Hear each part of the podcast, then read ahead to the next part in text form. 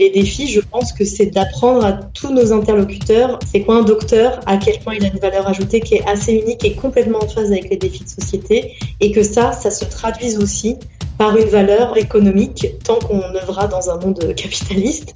Quand on sort de l'université, on, on, a beaucoup de mal avec ces concepts-là, mais il faut faire attention, il ne faut pas casser les prix, euh, il faut se vendre à sa juste valeur, il faut militer pour ça. Et en plus, quand vous regardez la somme de tout ce qu'apporte un docteur, euh, si on mettait dans un espèce de business model Canva, mais un peu durable, toutes les ressources qu'elle produit, elles sont énormes et c'est normal qu'à minima, on offre aux jeunes docteurs autre chose que la précarité à leur sortie de, de doctorat. Bienvenue sur ce nouvel épisode de Papa PhD. Aujourd'hui, j'ai le grand plaisir d'avoir avec moi Anaïs Troussel. Anaïs est docteur en géographie sociale et ingénieure en agrodéveloppement. Elle est la fondatrice de NARO, spécialisée dans la recherche-action en sciences humaines et sociales. La raison d'être de son organisation est de produire des données et des analyses à partir d'une démarche scientifique en sciences humaines et sociales pour documenter des phénomènes sociaux et environnementaux contemporains. Bienvenue sur Papa PhD, Anaïs. Très content d'avoir ici aujourd'hui. Alors, Anaïs, une des raisons pourquoi j'avais très envie de te parler et de te parler avec toi de cette question de du tiers secteur de la recherche, c'est que très souvent, euh, en conversation à propos de euh, commentaires que font les doctorants et doctorantes par rapport à quitter éventuellement le milieu universitaire, c'est est-ce que je vais être stimulé euh, intellectuellement? Est-ce qu'il y a, est y a une, des missions intéressantes pour moi en dehors des murs de l'université? Et j'ai l'impression de par ton expérience, de par ton projet avec Naro, et euh, de parce que je sais un petit peu sur, sur euh, ce dont on va parler, que la réponse est oui, il y a plein de choses à faire une fois qu'on a notre diplôme en dehors de l'université. C'est quoi ton commentaire par rapport à ces gens-là qui se posent cette question et qui sont un peu stressés par rapport à ça? Ben, complètement. Moi, je comprends parfaitement que quand on a évolué pendant plusieurs années dans le cadre du milieu universitaire ou de la recherche scientifique uniquement, on puisse avoir euh, un peu cette peur de c'est quoi le reste du monde qui apparaît un peu comme une grosse boîte noire. Et en fait, euh, nos compétences et, euh, et surtout nos appétences qui sont tout aussi essentielles, elles ont tout à fait leur place dans ce fameux reste du monde, c'est-à-dire dans, le, dans tous les secteurs professionnels autres que ceux de l'enseignement supérieur et de la recherche, et sur les marchés économiques. Et en plus, je pense qu'il y a vraiment des vraies marges de manœuvre. Alors évidemment, dans une posture un peu de lutte, parce que c'est des, des positions qu'il faut encore se créer, mais de, de trouver aussi mmh. du sens euh, à, à ces pratiques et à sa casquette de chercheur dans ces environnements-là. Voilà. Très bien. Donc la réponse est oui. Mais et, et ça, c'est ça. Moi, je, une des choses que je, je veux toujours faire avec Papa PhD, c'est de, de montrer qu'est-ce qui existe après. Mais c'est facile de dire il y a l'industrie, il y a la recherche et développement, il y a le gouvernement, mais il y a un autre monde. Et, et c'est de ça, en tout cas, c'est ça qu'on va parler aujourd'hui, euh, cette, ce monde du, du, tiers secteur de la recherche. D'ailleurs, après, on pourra peut-être vulgariser le, le terme parce que je trouve que ce serait important. Euh, mais avant de, avant d'aller dans le vif du sujet, j'aimerais peut-être euh, parler un tout petit peu quand même de ton trajet, comment de ton doctorat en, géographie sociale et après en, en ingénierie, comment ce, ce trajet s'est passé, comment et moi ce que j'aime toujours c'est parce que l'histoire c'est pas juste le diplôme, c'est ce qui vient avant, c'est ce qui vient après. Donc j'aime toujours aussi demander à la personne qu'est-ce qui t'a amené vers ça, vers la recherche et vers, vers, vers ces diplômes-là? Et bien sûr, après, comment de là tu t'es, tu t'es rendu jusqu'à aujourd'hui, jusqu'à Naro? Ok, bah, avec plaisir. Merci de porter de l'intérêt à mon parcours. Donc moi, ça a surtout commencé par euh, un choix de, devenir euh, ingénieur dans le monde du développement après mon baccalauréat. En fait, j'ai fait une formation okay. qui était dédiée à comprendre les réalités des pays dits du Sud, dits en développement. Et donc, on avait une entrée euh, par euh, le secteur agricole, qui est encore euh, un secteur assez important dans ces pays-là. Et en fait, on devait devenir des ingénieurs un peu des projets de développement ou de la solidarité internationale. Donc, ça a été aussi un parcours qui a été rythmé par beaucoup de temps de terrain dans ces pays, moi avec vraiment un focus sur les pays d'Amérique centrale euh, et d'Amérique du Nord, mais plus spécifiquement le Mexique. Et c'est vrai qu'à l'issue de ça, oui, j'étais une boîte à outils. Euh, et je me sentais pas forcément légitime dans ma posture d'occidentale venant travailler dans ces pays-là. Et je trouvais que j'avais encore trop de hier. Et en fait, ce parcours qui passe par des rencontres sur le terrain m'a confrontée à quelque chose qui doit complètement me parler. Je travaillais dans des espaces ruraux dans la Sierra Norte de Oaxaca au Mexique et on devait mettre en œuvre différents types de projets, donc de la microfinance, des potagers à destination des familles rurales. J'avais été interpellée par le fait que je ne travaillais qu'avec des personnes, des femmes d'un âge assez avancé, c'est-à-dire autour de la cinquantaine. Et comme moi, j'étais encore étudiante, donc on m'expliquait que le développement, c'était une action euh, sur le long terme. On n'était pas dans une logique humanitaire de mettre un pansement. Je me demandais quel était le sens de travailler avec des gens qui n'étaient pas les plus actifs de ces sociétés-là. Et c'est comme ça que j'ai fait ma rencontre avec l'absence des jeunes et des hommes. C'est-à-dire que j'ai découvert ce qu'était la migration, c'est-à-dire toutes ces personnes euh, qui quittent leur lieu d'origine pour chercher euh, des nouvelles ressources dans d'autres pays et notamment vers les États-Unis et le Canada. Et c'est vrai que ça a été un vrai bouleversement existentiel, hein, je peux le dire.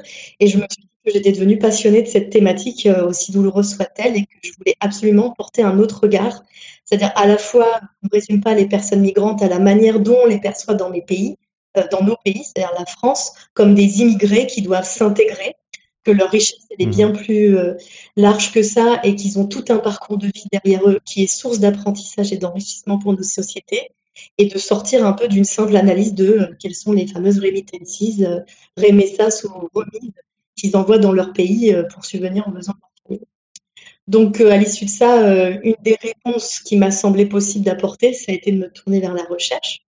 Donc, c'est pour ça que j'ai repris un master recherche en géographie euh, pour passer un peu plus de temps sur ces questions-là. Et là, j'ai entamé un long doctorat de six années en géographie sociale qui avait pour objectif d'interroger ce lien entre la migration, mais pas seulement la migration internationale vers les États-Unis, aussi la migration frontalière. Moi, j'étais au Nicaragua donc vers le Costa Rica, vers le Guatemala, vers l'Espagne, et comment tout ça s'articule aussi à l'activité agricole dans le lieu d'origine, donc l'agriculture familiale. Donc de dire oui, il y a de l'argent qui circule. Est-ce qu'il est mis au service de l'agriculture locale? Est-ce qu'il est mis au service de projets éducatifs, de projets de santé, de projets de commerce, etc., etc. Et d'interroger cette fabrique, qu'est-ce qu'elle produit en termes de développement local. Donc moi j'ai une, approche, comme on dit, par le bas. Moi, ce qui m'intéressait, c'était les gens, c'est-à-dire ces hommes, ces femmes, ces enfants qui un jour décident de tout plaquer pour partir vers un inconnu euh, et qui se dispersent dans l'espace et de dire au bout d'un moment comment ces gens ils maintiennent du lien social malgré la distance et comment ils font circuler, circuler des ressources financières, matérielles, alimentaires et comment cette circulation elle s'organise pour retourner dans le lieu d'origine et surtout quel est le prix? Je veux dire aujourd'hui on est tous conscients euh, de, l'adversité dans laquelle sont les personnes migrantes quand elles décident de se rendre en Europe ou l'Amérique du Nord, et aussi de rendre compte de ce coût social, c'est-à-dire le coût de l'absence quand on quitte ses enfants pendant 10 ans, le coût de faire une traversée euh, euh, depuis le Nicaragua jusqu'aux États-Unis dans le monde d'aujourd'hui, etc., etc. Et du coup, ma thèse a porté là-dessus. C'était une aventure passionnante, sûrement une des plus belles aventures de ma vie. Et euh, à la fois, il y avait l'aventure d'évoluer dans le système universitaire français qui générait euh, un certain nombre de, motivations, notamment par euh, bah, la découverte de ce monde-là, l'opportunité d'enseigner, l'opportunité de publier, l'opportunité de découvrir une institution, et à la fois déjà une certaine frustration par l'inertie de ces mmh organisations-là, puis aussi la précarité dans laquelle elles plongent les étudiants, qu'ils soient masterants, doctorants, post-doctorants, et moi, je me disais que de toute façon, je ne trouverais pas de sens à continuer ce jeu euh, de la quête d'un poste euh, de titulaire au prétexte que c'est le Graal absolu à l'issue de ma thèse. Et donc, j'ai fait à ce moment-là le rencontre de ma chère associée qui est partie prenante de cette aventure qui s'appelle Ethan Lacrante-Camus. Et on avait des, des, visions un peu communes. Et moi, je me suis dit, à l'issue de ma thèse, je veux réconcilier, ou en tout cas, je veux articuler mon profil un peu hybride, c'est-à-dire d'ingénieur et de chercheuse, et en fait, je veux mettre la recherche au service des acteurs du territoire. Et c'est comme ça que mmh. fin 2019 et surtout début 2020, donc Naro est né avec le Covid. Avec le un retour à la maison forcé euh, depuis Nicaragua. Euh, on a décidé de, se lancer, Naro voulant dire euh, raconter en latin. Et notre but, c'était de raconter les réalités sociales des populations marginalisées. Donc les raconter avec la chance qu'on a d'avoir cette posture de chercheur, mais surtout en leur donnant la parole à eux et leur donner les conditions de leur propre récit. Mmh. Aujourd'hui, on a un peu plus de, deux ans et quelques d'existence. Mmh, wow. Mais c'est super, super intéressant et en effet, ça, ça, vient me chercher. Euh, en tout cas, moi, moi oui, je, suis venu du Portugal euh, ici à Montréal, mais, mais, en ce cas, c'est différent. Je suis venu pour les études. Mais euh, ma, mère vient du Cap-Vert, dix, îles dans l'Atlantique où tout le monde, arrivé à un certain âge, émigre et exactement comme tu racontes, renvoie de l'argent, etc. Il y a toute une dynamique et c'est, je serais curieux de voir, de voir les résultats, en tout cas de voir qu'est-ce que qu'est-ce que tes études euh, euh, ont donné et, comme réflexion. Et, euh, mais, mais ce que je trouve très intéressant, c'est, je me retrouve souvent à dire à, des jeunes chercheurs dernièrement que a, on a des on a des problèmes de plus en plus complexes comme société à résoudre. Et parce qu'on entend des fois dire, ah, il y a trop de doctorants qui sortent des universités.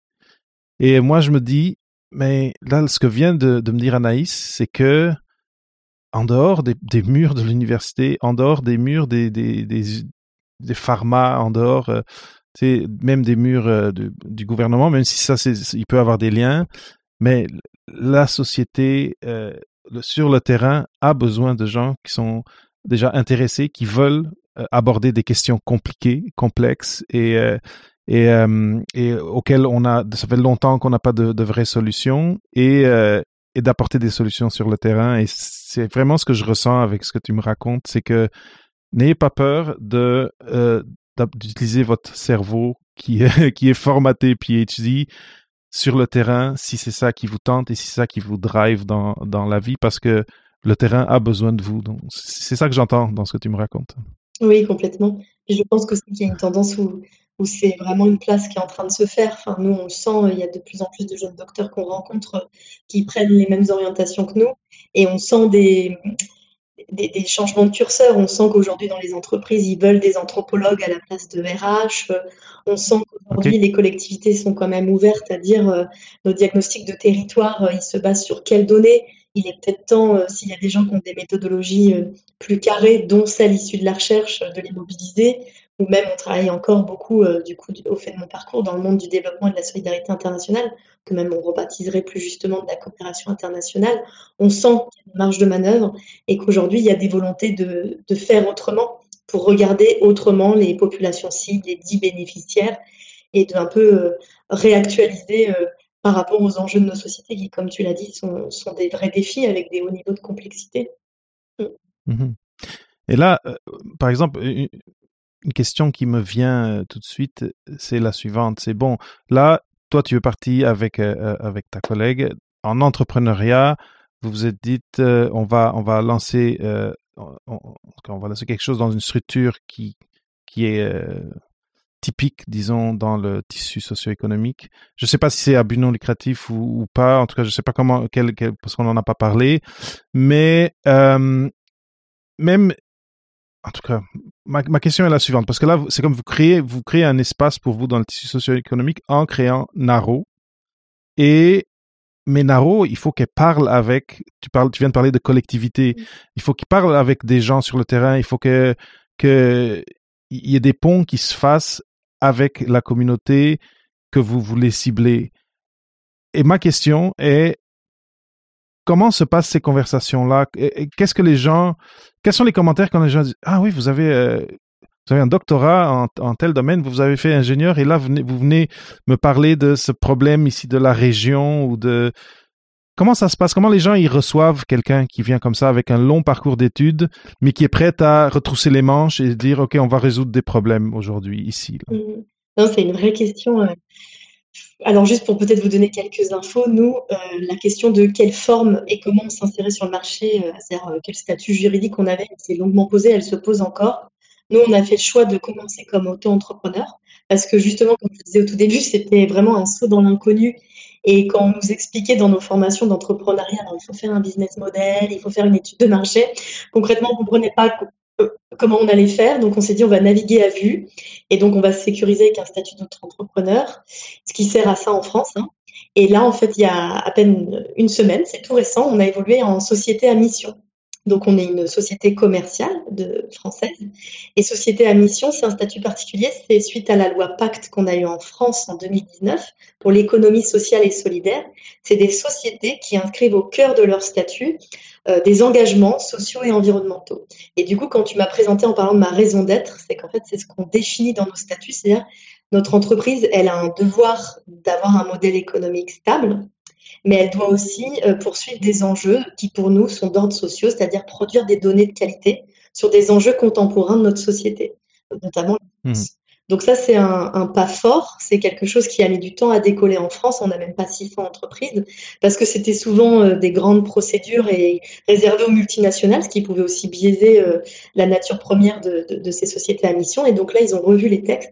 Et aujourd'hui, voyant que souvent les initiatives viennent des toutes petites entreprises, ils ont un peu revu le dispositif qui fait que nous, on a pu s'ancrer dedans. Donc ça, c'est un engagement fort, c'est un engagement dont on avait besoin aussi pour être en phase avec ce qu'on fait au quotidien. Et après, sur comment on se présente, je pense que déjà, ce qui est sûr, euh, on n'affiche pas toujours notre euh, diplôme doctorat à nos interlocuteurs.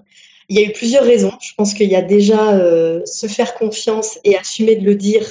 Et parfois, on n'a pas voulu être mis sur un piédestal ou que ce soit perçu de manière je ne sais pas comment. Donc, on l'a plutôt pas toujours évoqué. Et après, on se positionne le plus souvent comme des faiseuses de liens, comme des facilitatrices, comme des médiatrices. Et c'est dans un second temps, quand on explique qui et qui on peut mettre en dialogue et comment on peut les faire se comprendre, qu'on explique que nos méthodes sont issues des sciences humaines et sociales et c'est qu'on a eu le temps de s'y expérimenter puisqu'on a, eu a un doctorat. Et après, euh, euh, ouais, c'est-à-dire qu'on a des publics qui sont pas du tout alertes avec le doctorat, ce qui est souvent le cas. C'est quelque chose encore qui leur semble très flou. Donc il y a beaucoup de temps d'acculturation. Et euh, avec les associations, les collectivités, on est de plus en plus entendu, en tout cas compris, et il y a une oreille qui est à l'écoute. Après, dans le milieu de, de la recherche, euh, c'est encore parfois compliqué. C'est-à-dire qu'il y a des chercheurs en poste ou autres, euh, notamment les jeunes chercheurs, qui nous comprennent parfaitement parce qu'eux-mêmes, ils expérimentent les formes de précarité par lesquelles on est passé. Il y a des chercheurs en poste, c'est-à-dire maîtres de conférences ou professeurs euh, ou ingénieurs de recherche, qui eux-mêmes ont un, regard assez critique sur leur euh, secteur professionnel et du coup se disent ok, ça peut être une solution parmi tant d'autres.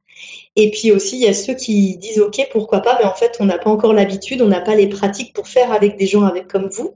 Donc souvent, quand on fait des montages de projets, le réflexe, c'est euh, le doctorat, le stage de master et le et le et qu'est-ce que j'ai dit? Et le post-doctorat. Et donc du coup, ils mmh. essayent de leur dire, bah maintenant, vous pouvez aussi envisager la prestation de service. Euh, avec des copartenaires comme Naro. Et ça, c'est aussi quelque chose qu'on voit monter en France. Donc, euh, mais c'est tous les jours qu'il faut l'inventer, se redéfinir, et on a passé énormément de temps. Et c'est encore un défi aujourd'hui de se dire, OK, comment on se présente? Ben, J'ai très envie de, te poser des questions sur des exemples de projets, euh, si tu peux en parler. Mais, mais tu as touché à quelque chose de très intéressant et, que je, donc une question que je voulais te poser, qui est, qui est cette question d'être euh, surdiplômé et d'être en précarité, qui, qui, est, qui est la peur qu'on a quand on arrive vers la fin des années de, de, notre doctorat, et qu'il y a une partie, c'est sûr qu'il y a une proportion de, des jeunes chercheurs qui vont passer par un moment de précarité, mais ce que tu me ce dont tu me parles, euh, même cette, euh, ce changement dans les lois qui permet à, quelque chose de la taille de Naro d'être une, entreprise euh, avec une mission, je ne sais plus le terme exactement, désolé, mais, mais il, me semble que l'horizon est prometteur pour, pour, des, pour toute une des cohortes de gens qui, s'ils ne restent pas à l'université, parce qu'on sait que euh, il y a 15-20% des gens qui vont être professeurs et le reste, bon, ils, peuvent rester à l'université et faire d'autres choses qu'être euh, qu'être professeur, euh, en tout cas agrégé, etc.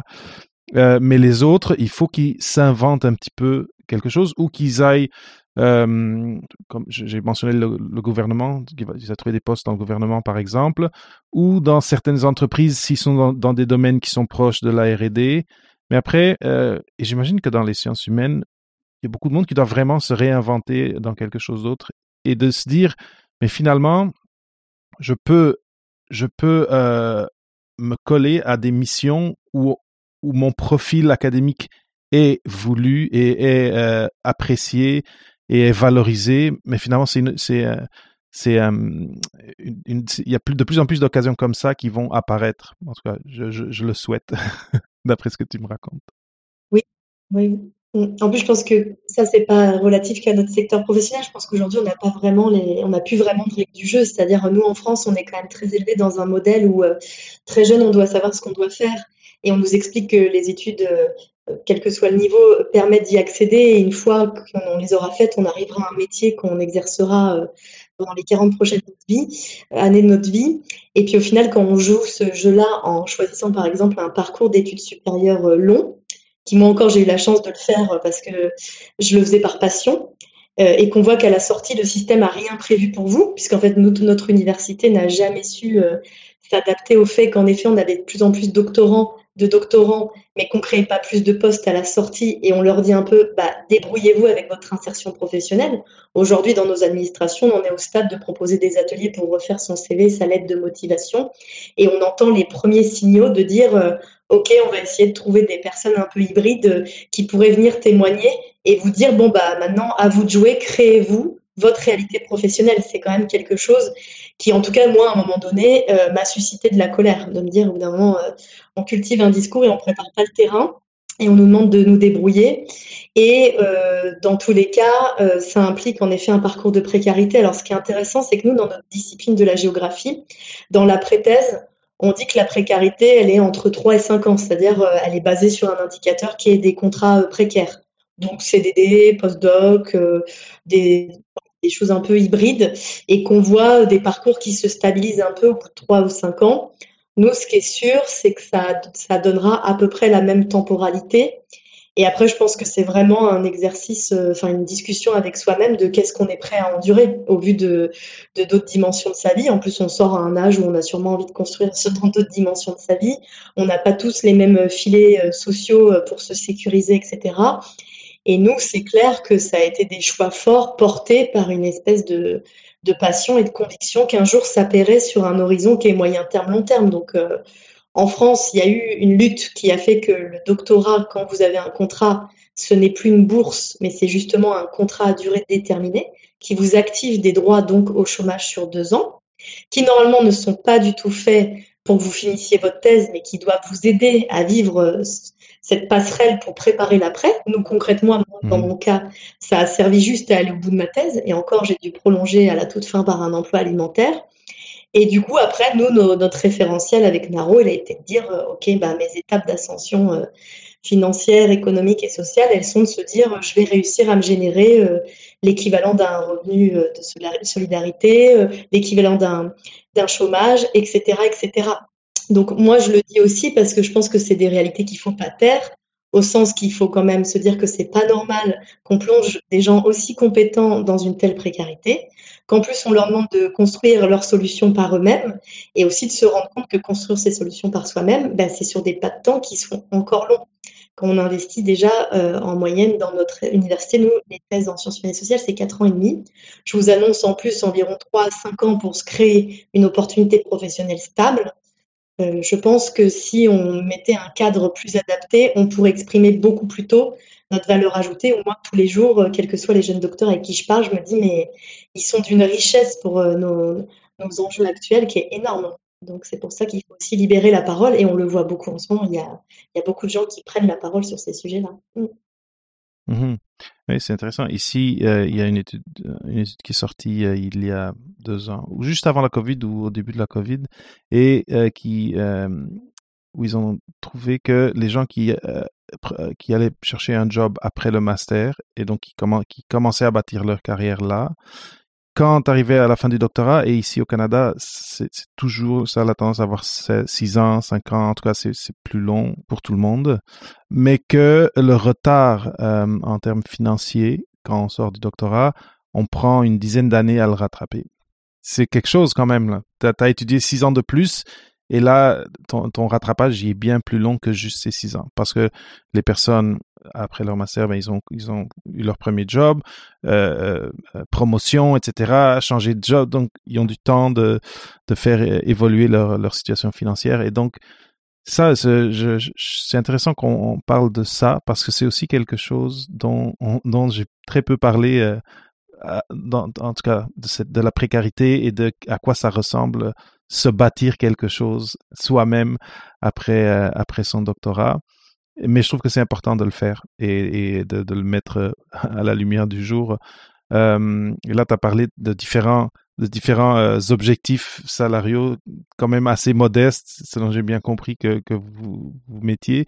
Et euh, une des choses que, qui revient souvent avec des jeunes chercheurs, c'est ils ont, un peu comme tu l'as mentionné aussi, on a nos parents, ils avaient ces, emplois qui duraient je sais pas combien d'années et où tu rentrais jeune et tu sortais tu sortais à la retraite et il fallait plus beaucoup réfléchir et aujourd'hui on n'est plus dans ce dans ce schéma là et donc il y a ce sentiment d'injustice quand on te dit bon ben vous les les 50% disons qui travaillent qui travaillent plus à l'université allez allez vous allez euh, essayer de, de, vous créer quelque chose.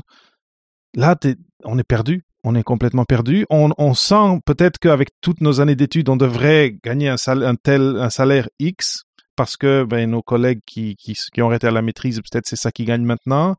Mais finalement, les emplois, le, le, le, tissu socio-économique ne sait pas qui on est, donc n'est pas prêt à nous payer ce salaire.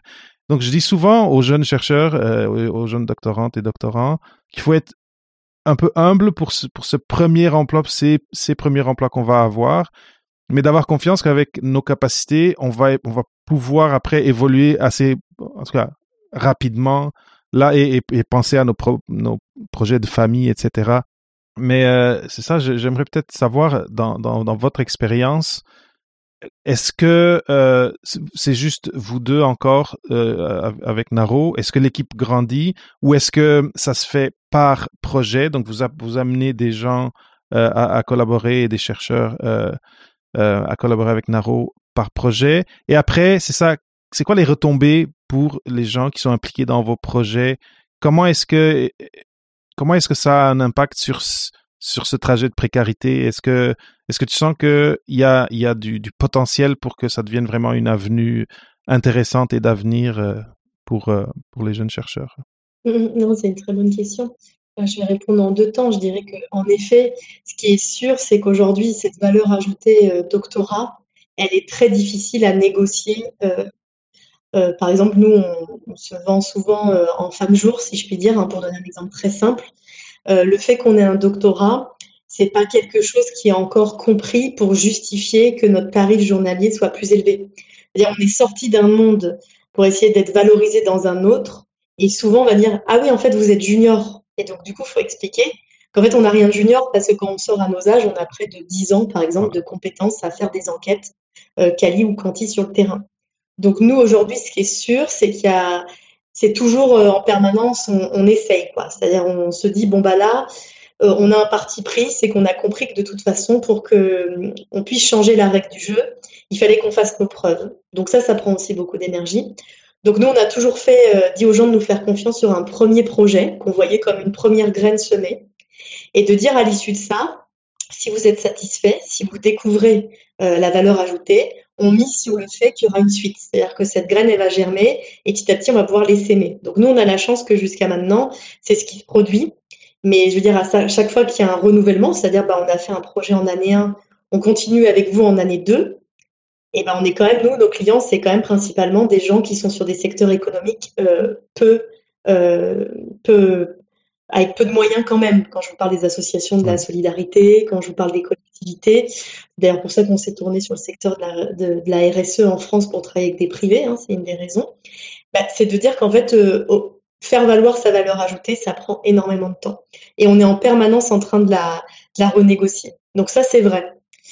Euh, surtout aussi, tout simplement parce que quand je vous disais qu'on a souvent une casquette de facilitatrice médiatrice, quand on arrive dans, ces autres milieux que ceux de la recherche, euh, la concurrence est aussi ardue et qu'il y a aussi des médiateurs et des facilitateurs et, facilitatrices et médiatrices qui sont déjà dans la place et qui ont aussi énormément des des compétences même si elles viennent pas de la recherche.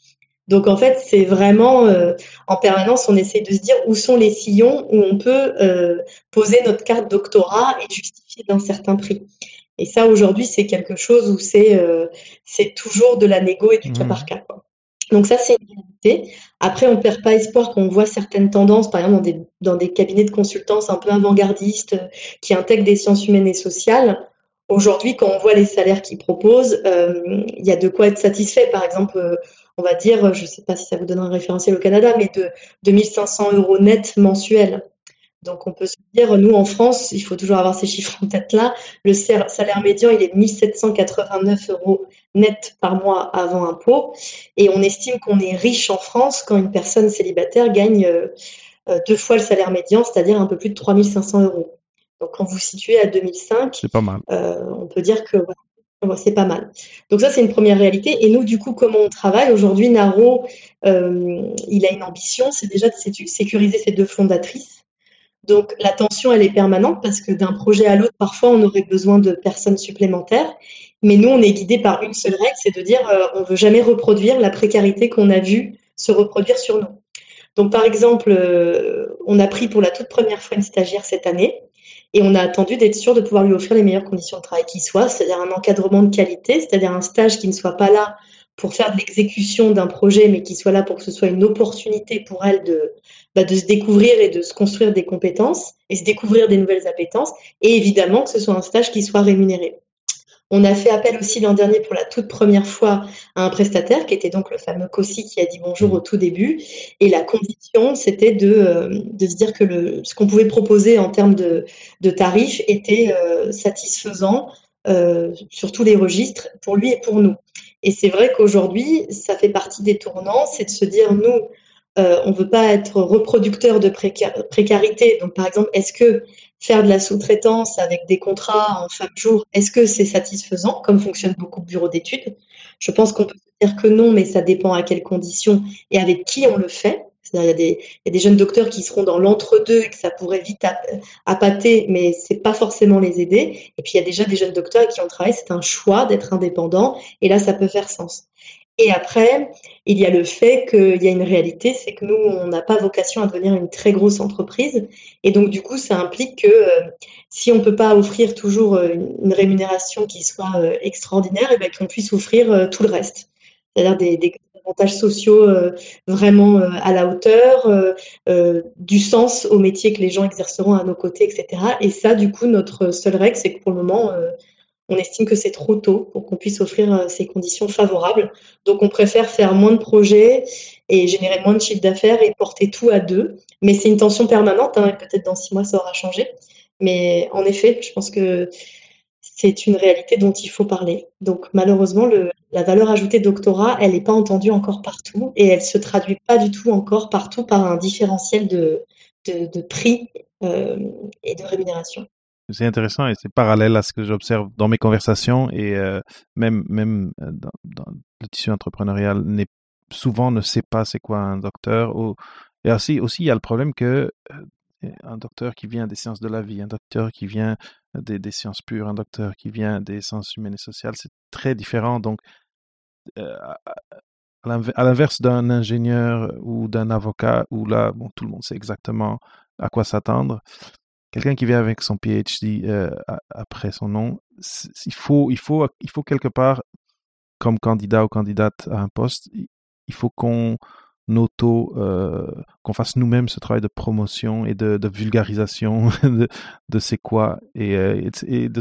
de, se préparer pour, pour, être, pour être dans, une, dans ces conversations-là, pas dans un, d'un point de vue académique, parce que ça ça ne servira à rien souvent avec ses interlocuteurs, mais de plus réfléchir à, OK, dans tout ce que j'ai fait, qu'est-ce qui, euh, qu'est-ce qui, qu'est-ce que je peux mettre à profit dans cette organisation, comment je peux les aider, comment ils vont apprécier mon profil de candidat sans que je parle de mes articles ou de mes, de mes présentations, etc., etc. C'est, tout un défi. Mais je pense que ça change. De plus en plus, on voit des choses qui se passent. Tu, tu mentionnais euh, qu'à l'université, il y avait de plus en plus de, d'ateliers qui se donnent, etc. Donc, petit à petit, ça, ça, les choses iront mieux.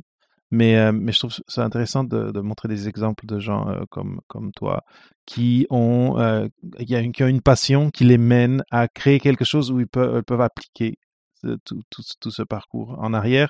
Mais après, il faut une patience, il faut une humilité. et, et, ça, je pense qu'il faut le dire parce que ça peut être très décevant de, de voir que ce qu'on s'imagine ne se matérialise pas, en tout cas pas tout de suite à, à l'issue de notre, de notre diplôme.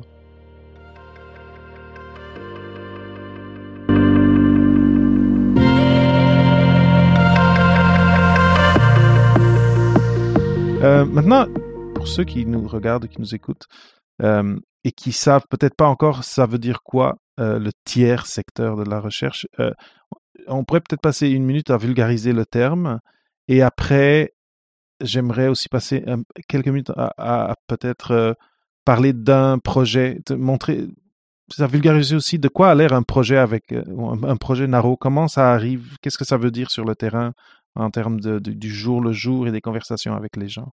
Mais peut-être pour commencer, c'est quoi le tiers secteur de la recherche? Mmh, c'est une très bonne question. C'était quand même notre sujet du jour, donc j'ai en effet. Alors, le tiers secteur de la recherche, en fait, c'est tous les acteurs qui ne sont pas euh, l'université ou les instituts de recherche, mais qui estiment faire de la recherche d'une manière ou d'une autre. Donc, à partir de ce moment-là, ça veut dire que ça peut être euh, autant des acteurs du service marchand que non marchand, c'est-à-dire des entreprises ou des coopératives comme nous. Ça peut également être des associations, donc pour refaire le lien au bassin d'Arcachon, comme la Ligue de protection des oiseaux, qui fait par exemple de la science participative. En ce moment, j'ai un dispositif pour recenser les hérissons dans mon jardin. Donc ça, c'est de la science participative. Donc eux, ils font partie du tiers secteur de la recherche. Et c'est euh, aussi des groupements de syndicats euh, et ça peut être aussi, voilà, bah, en fait, c'est tous les autres acteurs qui estiment que dans leur méthode, euh, ils produisent des, données qui sont ciblées sur un territoire et qui peuvent permettre des formes d'innovation environnementale et sociale. Donc très simplement, c'est tous ceux qui osent dire qu'ils font de la recherche sans pour autant être affiliés à une université ou un institut de recherche. Très simplement, c'est ça. Voilà et donc euh, avec une mission de co-construire ensemble de nouvelles données pour éclairer un sujet. Disait justement de toujours faire sa promotion de manière individuelle. Nous, on s'implique énormément dans ces réseaux de tiers secteurs de la recherche euh, à l'échelle nationale et en Occitanie, donc euh, en particulier à Montpellier, où Naro, elle, est implantée. pour, pour, justement qu'ensemble on vienne faire un peu cette promotion auprès de la région, auprès du département, en disant en fait, nous tous ici réunis, notre métier c'est ça. Voilà. Et ça, on s'est rendu compte que c'était hyper important de le faire de manière collective parce que sinon, on s'épuise aussi. Et après, comment se passe euh, concrètement euh, un projet Naro euh, Alors, il est souvent multi-acteur. Et l'intérêt du tiers secteur de la recherche, donc je vous l'ai dit, c'est de faire de la recherche mmh. participative et de co-construire les données. C'est de dire tout simplement qu'on casse les hiérarchies en place. C'est plus le chercheur qui va chercher la parole des gens et qui raconte à leur place leur histoire avec ses mots à lui c'est de dire en fait aujourd'hui tout le monde est capable de poser un regard sur une réalité qui le concerne ou qui le concerne collectivement.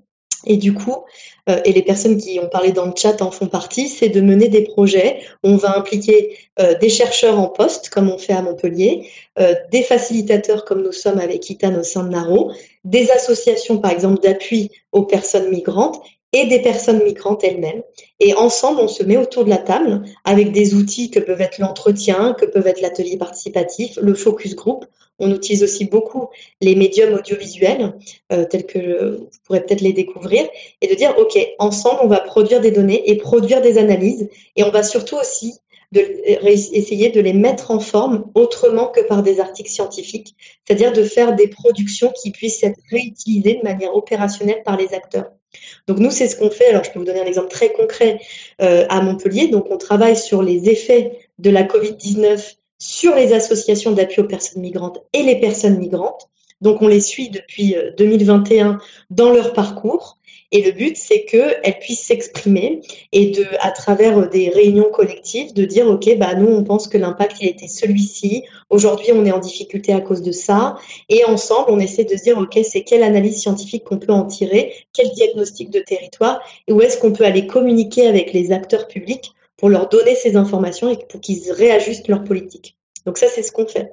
Vous voyez, pour vous donner un autre exemple en lien avec euh, les mammifères marins, on est associé à une association de préservation de l'environnement et qui fait de la recherche euh, citoyenne en recensant les mammifères marins.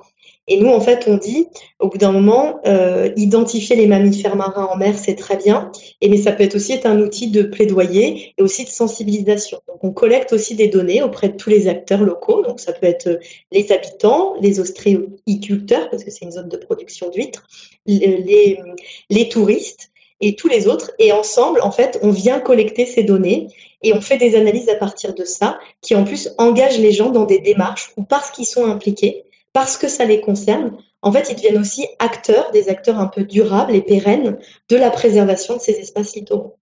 Donc, en fait, c'est comme ça qu'on veut que la recherche aujourd'hui, elle se fasse, elle se construise et qu'elle soit aussi un moteur pour l'action, et une action durable sur des vrais sujets. Donc voilà les choses qu'on fait principalement.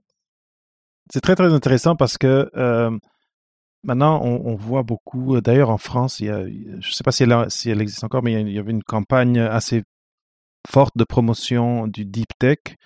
Et, euh, et là, ça me fait vraiment penser que c'est facile d'avoir les lumières tournées vers la technologie, l'innovation, mais qu'est-ce qui affecte le plus les gens au jour le jour? Ben, C'est pensez plus les choses sur le terrain, comme, comme, tu viens de parler, euh, tout, ce qui est en lien, par exemple, ici, je me souviens qu'il y avait des programmes de, sciences euh, citoyennes euh, en lien avec les, morts des abeilles, en tout cas, par exemple, des choses comme ça. Mais c'est moins, c'est comment dire, il y a moins les, médias, les vont pas trop s'intéresser à, à, ces choses-là. C'est, c'est, et c'est intéressant de, de, de, savoir que des, en tout cas des organisations comme Naro mais font un peu cette promotion de, de dire que hey, la science, c'est pas juste les, les, euh, les téléphones intelligents, c'est aussi votre vie de tous les jours, qu'est-ce qui va mal, qu'est-ce qui va, qu'est-ce qui peut aller mieux, et euh, qu'est-ce que vous pouvez faire pour améliorer la, la, vie de toute la communauté autour de vous. Je trouve ça très, très, très inspirant, en effet.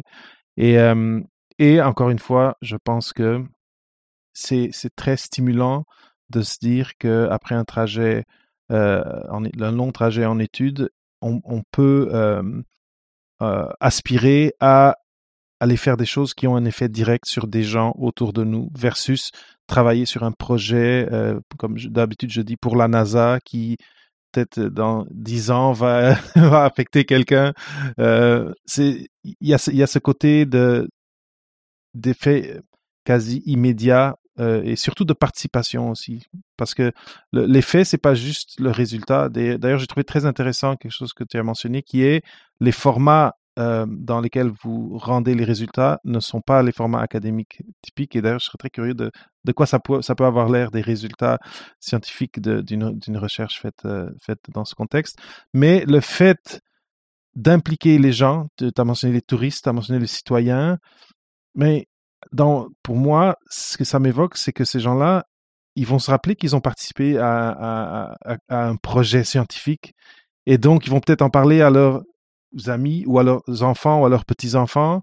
Et, euh, je pense que c'est, euh, il y a un côté de démocratisation de la science qui est très, très, très cool pour, pour parler en bon français. J'aime beaucoup ça. Oui, le pouvoir d'agir. Moi, juste, euh, si je peux ajouter juste une chose, par exemple, un exemple tout bête, mais on accompagne des architectes euh, pour qu'ils réapprennent à parler avec les habitants. Donc, c'est-à-dire que c'est des gens qui ont des métiers souvent euh, très ardus, qui passent plusieurs heures euh, ou années à dessiner des logements pour des habitants à qui n'ont jamais demandé c'était quoi pour eux se sentir bien chez soi.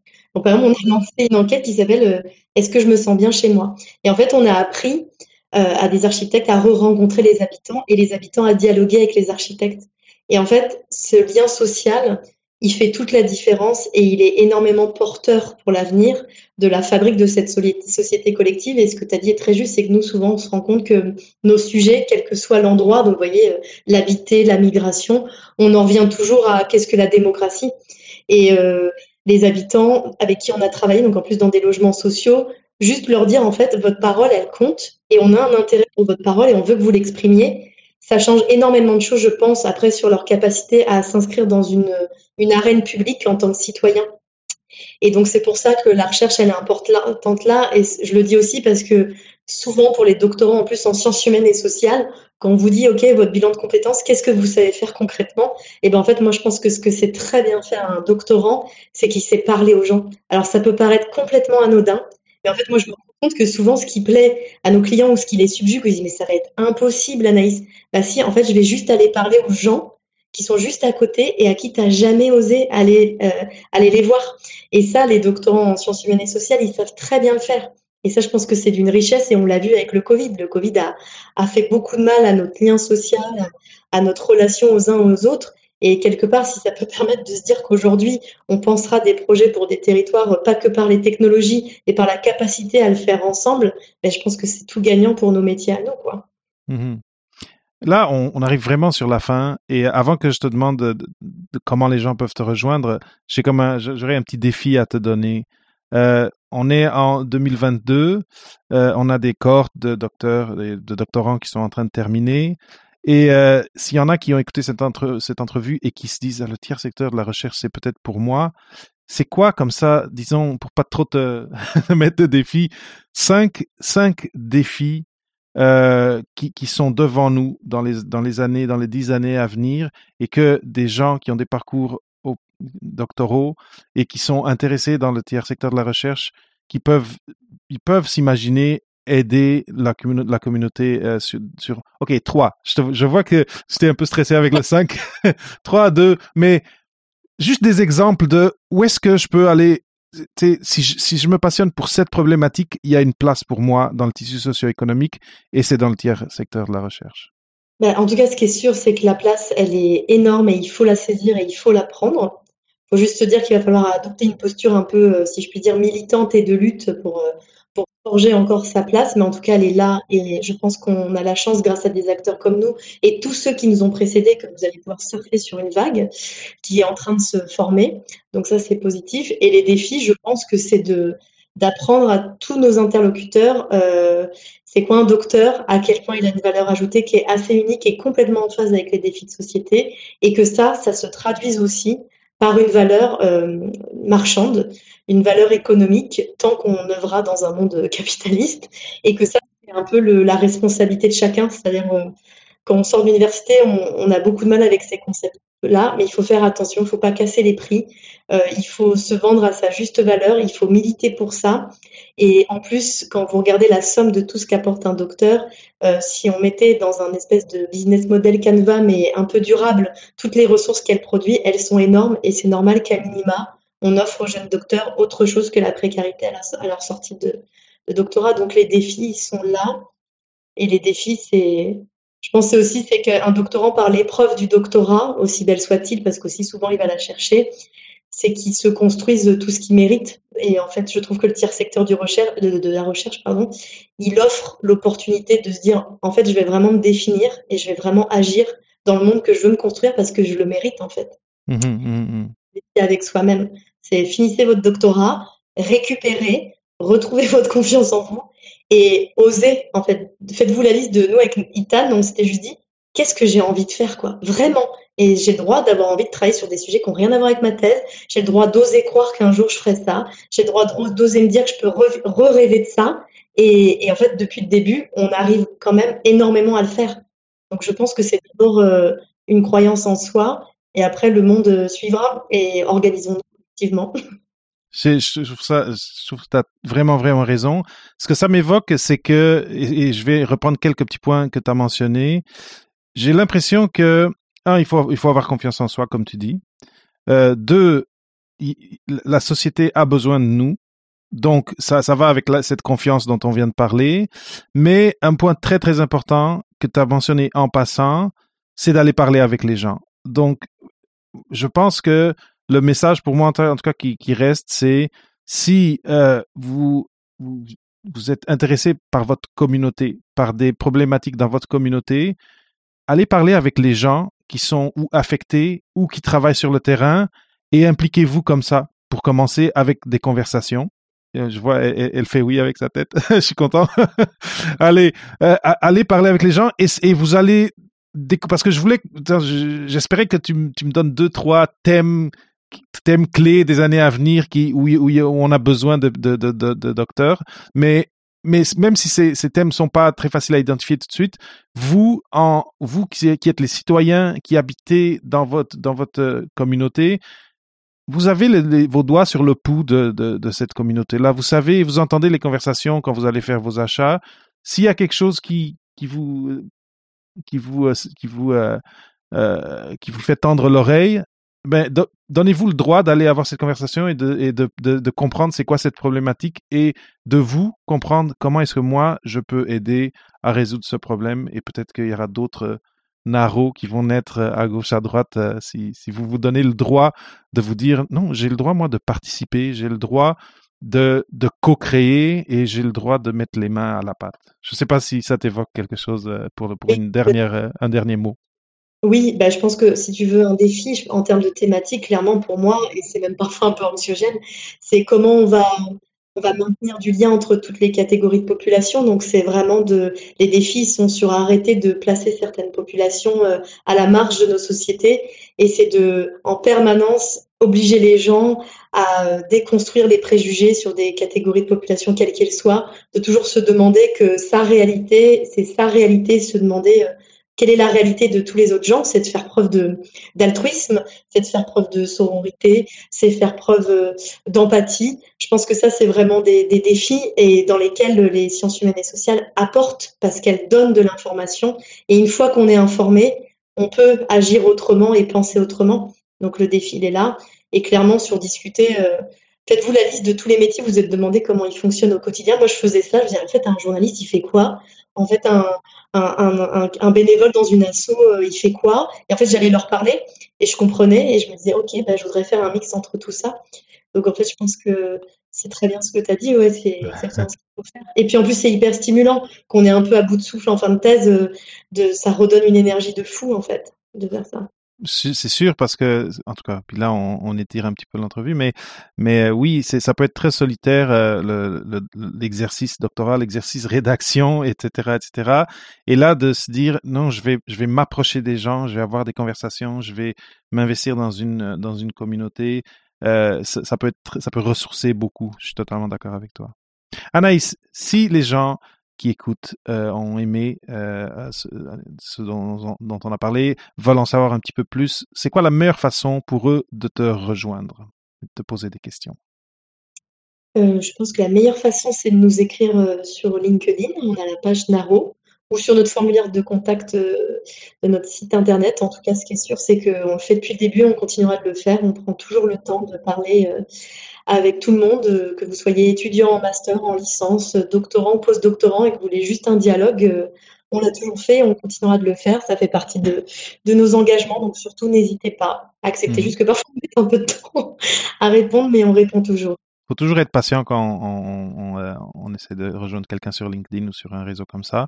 Mais, euh, mais c'est ça. Donc, j'ai mis ici euh, u.com. Et après, euh, ils trouveront les liens là. Je mettrai ce lien dans les notes d'épisode.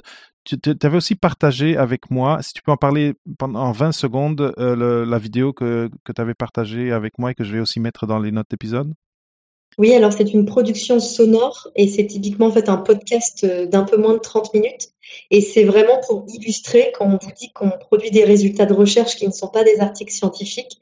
C'est un exemple concret. Donc en fait, on restitue la parole de bénévoles sur qu'est-ce qui fait qu'un jour ils sont engagés dans une association et pour une cause. Et en fait, pour nous, c'est des super médiums qu'on réutilise après dans des groupes d'associations pour faire dialoguer les équipes et pour les obliger à prendre du recul sur leurs pratiques et les réajuster parce qu'on sait qu'en plus, sur ces sujets-là, ils sont toujours pris par l'urgence. Donc voilà, vous avez un exemple concret sur euh, qu'est-ce qu'on fait chez Naro et qu'est-ce qui nous passionne. Merveilleux. Je vais mettre euh, ce lien aussi. C'était un lien un peu plus, long. Je peux pas le mettre ici sur la vidéo, mais je le mettrai dans les notes d'épisode aussi. Euh, Anaïs, merci énormément. C'était super, super intéressant. Ça, donne, ça me donne un certain espoir parce que en plus, je, je trouve qu'il y a euh, quelque chose de, de, de noble dans, dans, dans, cette mission-là que vous vous donnez euh, avec Naro. Et j'espère que ça va inspirer euh, les, les, les, euh, les, jeunes doctorantes et les jeunes doctorants ou docteurs déjà qui nous écoutent et qui, euh, et qui cherchent où se placer dans cette nouvelle réalité parce qu'elle est, elle est quand même nouvelle de, de, de, de, de trajet professionnel qui va être multicolore et qui va être qui va être à, géométrie variable et qui n'est plus comme nos parents ou nos grands-parents.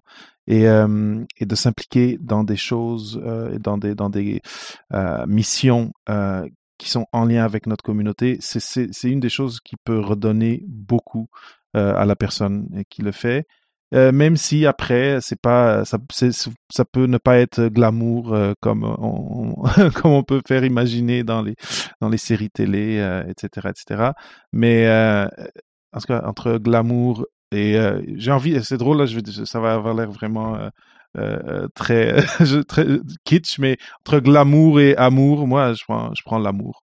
Et en tout cas c'est un petit peu je suis désolé si ça mais j'avais vraiment envie de dire ça. J'ai l'impression que vous aimez beaucoup votre région, les gens avec qui vous travaillez, et que quelque part cet amour il va vous revenir. Et, euh, euh, après, euh, après le doctorat, je pense qu'on en a besoin.